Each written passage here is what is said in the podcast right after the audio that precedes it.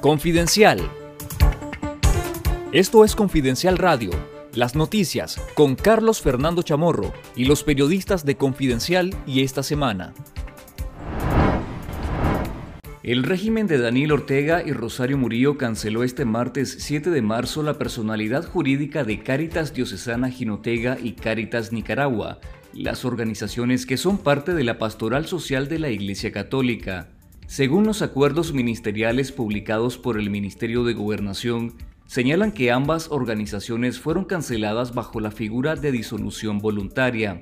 La dictadura también canceló la Universidad Juan Pablo II, administrada por la Iglesia Católica, la Universidad Cristiana Autónoma de Nicaragua UCAN y la Fundación Mariana de Lucha contra el Cáncer, ligada a la Iglesia Católica nicaragüense. En el caso de las universidades, el Ministerio de Gobernación ordenó a la Procuraduría General de la República hacer el traspaso de los bienes a nombre del Estado, perpetrando así la confiscación de nuevas universidades. Estas cancelaciones se suman a la arremetida del régimen orteguista en contra de la Iglesia Católica de Nicaragua, que incluye el destierro, despojo de nacionalidad y encarcelamiento de sacerdotes, como el obispo de Matagalpa, Monseñor Rolando Álvarez, condenado a 26 años de prisión por diversos delitos fabricados por la dictadura. Lea la noticia completa en confidencial.digital.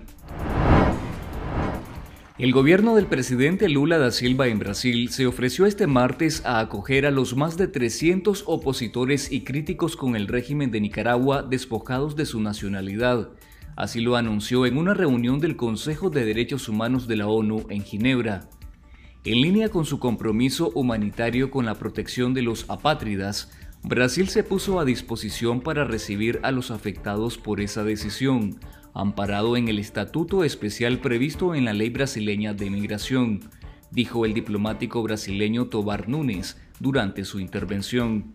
Brasil se suma así a los gobiernos de España, Chile, Colombia, México y Ecuador que han ofrecido su nacionalidad a los centenares de desnacionalizados por el régimen de Ortega y Murillo.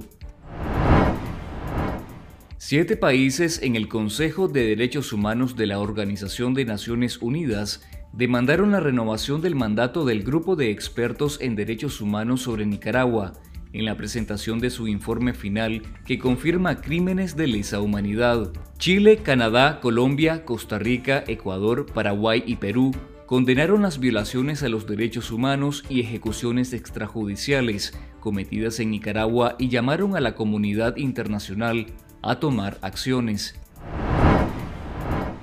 El presidente de Costa Rica, Rodrigo Chávez, achacó al régimen de Daniel Ortega y Rosario Murillo un irrespeto sistemático a los derechos humanos en Nicaragua. Durante su participación en la sexta cumbre de la Alianza para el Desarrollo de la Democracia en Quito, Ecuador, el presidente costarricense exhortó a sus homólogos a hacer escuchar sus voces sobre la situación en Nicaragua. Esta alianza fue creada en 2020 y está conformada por Costa Rica, Panamá, República Dominicana y Ecuador.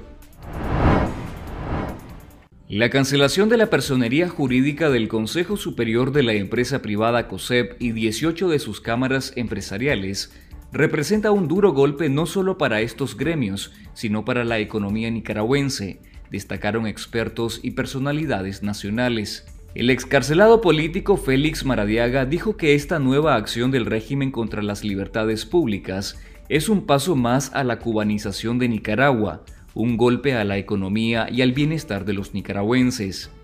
Los exmiembros de la Cámara Nacional de Turismo Lucy Valenti y Alfredo Gutiérrez aseguraron en un comunicado conjunto que el régimen sobrepasó todos los límites racionales y se empeña en destruir la base productiva y generadora de riqueza de Nicaragua.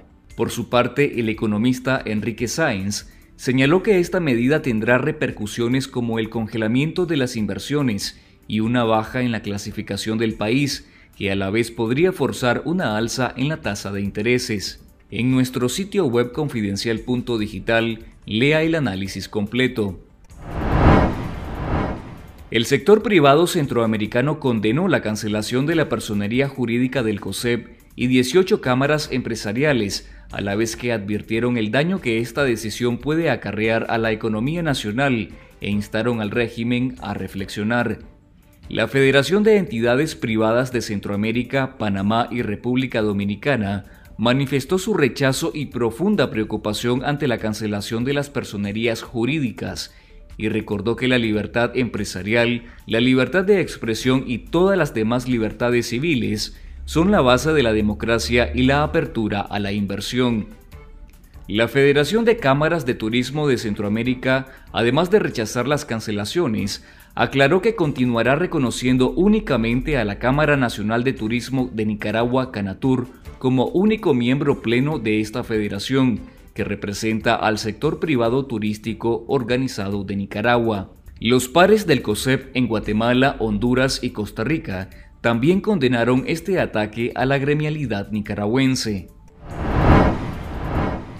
El Frente Sandinista de Liberación Nacional declaró este primero de marzo sus estados financieros del 2022, en los que muestra un déficit de 131.3 millones de córdobas, aunque su declaración muestra poca transparencia. Según su declaración, el Frente Sandinista tuvo 262 millones de córdobas en ingresos, aunque 181.2 millones solo fueron declarados como otros ingresos, sin brindar ningún detalle mientras que sus gastos supuestamente fueron de 393.4 millones de córdobas. El partido del régimen no declaró los fondos que recibió vía reembolso electoral, que fueron 803 millones de córdobas por las votaciones generales del 2021 y 337.3 millones por las municipales del 2022. Esto fue Confidencial Radio.